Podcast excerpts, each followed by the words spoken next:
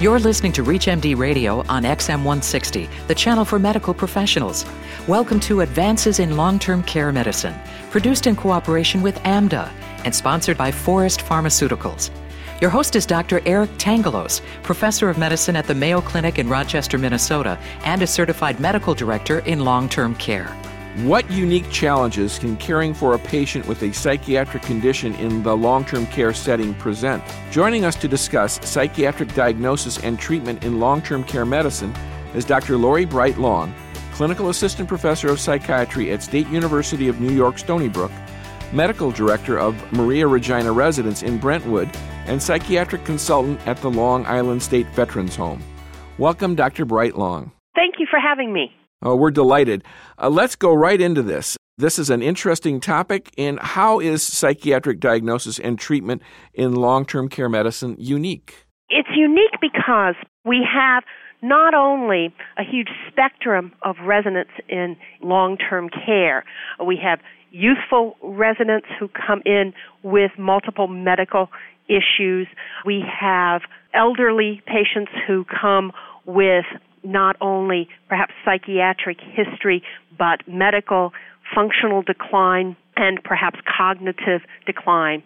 And they're in their home now. So we have to incorporate an entire milieu and develop an environment that nurtures not only the person's mental health, but their physical health and their functional health and their cognitive abilities. So that's one unique challenge, just the diversity of the population. Then the next is, is making sure that we have a staff that is understanding of the psychosocial issues associated with people being in a nursing home environment and struggling with the disease processes that brought them to the, the nursing home. And then we have the regulatory and financial issues uh, associated with long-term care. Nursing home industry, as you know, is really um, second only to the nuclear regulatory agency, and we still have bigger regulatory books than they do. So we have to we have to understand the kinds of regulations that also speak to the the whole long-term care treatment as well as mental health treatment in the nursing home. We have not spent a lot of time on this program talking about the diversity of residents that might show up in long term care. And you've now brought up the younger patient. Uh, explore with us and the audience how this group is unique, where they fit in, and do they actually exist within facilities that actually take care of uh, a lot of older population as well? No, I'm so glad that you asked that question because I have a just the most wonderful geriatric psychiatry fellow this year. And matter of fact, that was her research topic, looking at the difficulties of addressing that younger resident. And when we're talking about a, a younger resident, certainly some facilities, and I'm not going to talk about the pediatric facilities at all, but but those facilities that that accept people from the age of 18 on, they come one with catastrophic illnesses. Yes, we do see multiple sclerosis. We see people who have had strokes at, at early age, cardiovascular disease, and we certainly do see the ALS patient who is younger than the than the traditional geriatric patient in the, the nursing home. And we see the catastrophic residents, the traumatic brain injury from motor vehicle accidents. And they bring with them, one, healthy bodies, often fighting catastrophic illness, and they come with the issues that, that brought them to their catastrophic illness. So we see a lot more substance abuse in that population. We see that they have many more adjustment issues associated with blending into a nursing home environment. And we are just really doing a, a case study on, on one of our younger veteran residents who ended up in the nursing home with a, a CVA secondary to a drug overdose. And so we have many premorbid psychiatric issues to, to deal with on top of the whole cognitive and functional issues associated with his medical illness.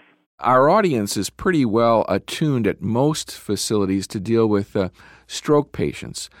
But some of these catastrophics, including the traumatic brain injury, seem to require special attention. Can you further discuss that with us? Opportunity of working in a long term care facility that had a 20 bed traumatic brain injury unit. And so we were seeing not only stroke victims, but uh, primarily accident victims. And the point is that any time that that brain, you know, starts moving around in that skull, that frontal lobe is just so very sensitive to injury. So not only do we have the motor issues that we may have to be dealing with and functional decline, but we often have significant affective symptoms associated with frontal lobe damage as well as those insight and judgment issues that go along with frontal lobe damage and really most difficult residents to deal with because they really have no ability to develop that that insight structure that is necessary for really good rehabilitation because they don't have a problem. Why do I need to do what you're asking me to do? So they are extremely difficult. And I think of all the patients, those are the ones that typify that need for that, that very solid interdisciplinary approach. You know, everybody who deals with that, that resident needs to be on that same psychological, psychiatric page from the certified nursing assistants knowing what limits are being set and what the treatment plan is for that individual all the way you know to the attending physician and and the consultants if you're just tuning in you're listening to advances in long-term care medicine from reachmd radio on xm 160 the channel for medical professionals I'm your host, Dr. Eric Tangalos, and joining me to discuss psychiatric diagnosis and treatment in long term care medicine is Dr. Lori Bright Long, Clinical Assistant Professor of Psychiatry at State University of New York Stony Brook, Medical Director of Maria Regina Residence in Brentwood, and Psychiatric Consultant at the Long Island State Veterans Home. Well, crosswalk us right over to the behavioral displays we see with all of the Alzheimer's patients we have in long term care. And again, the focus right now is on that frontal lobe, what it does, what it doesn't do, and how you need to be explicit in the programming at a facility wide level to get the job done right. When I give those lectures to community and to nursing home staff, I talk about that, that frontal lobe as being the Jiminy Cricket lobe. That's the part of the brain that keeps us from doing and saying what we really want to do and say most of our lives. And we know that even healthy frontal lobes can be disinhibited with extreme emotion as well as toxic substances. So, one too many adult beverages can get some people to fall asleep, some people to dance on the table very happily, and some people become incredibly irritable and nasty. So, very first, I have people recognize that this may be a real exaggeration of who this person has been all their life, particularly when we're talking about the person with dementia, that personalities do change in some individuals, but often what we see is the real solidification of, of a personality or the fact that they've been very good at filtering that frontal lobe all their life. And then without that filter in the face of dementia, now we see a person who is a real caricature often of, of who they've been in their adult life pre-morbidly. So it's really focusing on who that person was, how really getting the family to let us know how did they cope in the past? What coping skills did they use? How did you know how did family talk dad into doing things when when he didn't want to before when before his dementia? We've talked about the Alzheimer's patient and their frontal releases as well.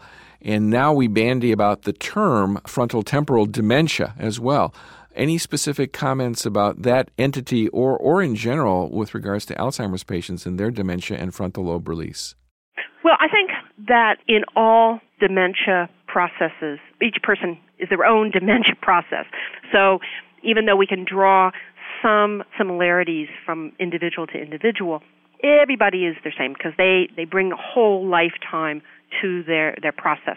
But I think every dementia finds that they're at some point in the process their frontal lobe is affected. Now, within frontotemporal dementias, and we're becoming pretty, uh, much more sophisticated now in talking about those frontotemporals and understanding that there are multiple presentations, people who have the very specific behavioral deficits very early on in the absence of functional and or even memory, major memory decline.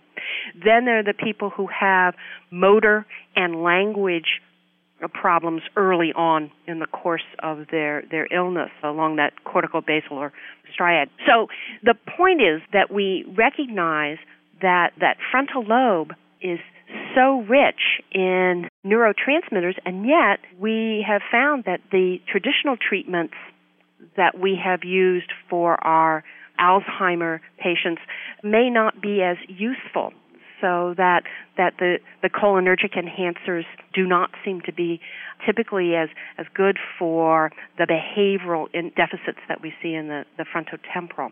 Lori, let's talk about psychopharmacology in the highly regulated environment we have in nursing homes. How do physicians decide when and what medicines to use? I have to say that if we really step back and look at the regulations, if an individual is practicing good geriatric medicine, good geriatric psychiatry, the regulations really shouldn't make us chafe too much. the regulations tell us that, as we know, there are no medicines that are really identified as being perfect for the neurovegetative and neuropsychiatric symptomatology of dementia. What piece is sometimes left out is that monitoring and seeing as we're treating with these medicines, what are we doing in the way of environmental and individual behavioral intervention? I would like to thank my guest from the State University of New York, Stony Brook, Dr. Lori Bright Long. Dr. Bright Long, thank you very much for being our guest this week on Advances in Long Term Care Medicine. Thank you. You've been listening to Advances in Long Term Care Medicine from ReachMD Radio on XM160, the channel for medical professionals. Advances in Long Term Care Medicine is produced in cooperation with AMDA and sponsored by Forest Pharmaceuticals. For more information about this or any other ReachMD radio show, please visit ReachMD.com, which now features on demand podcasts. Thank you for listening.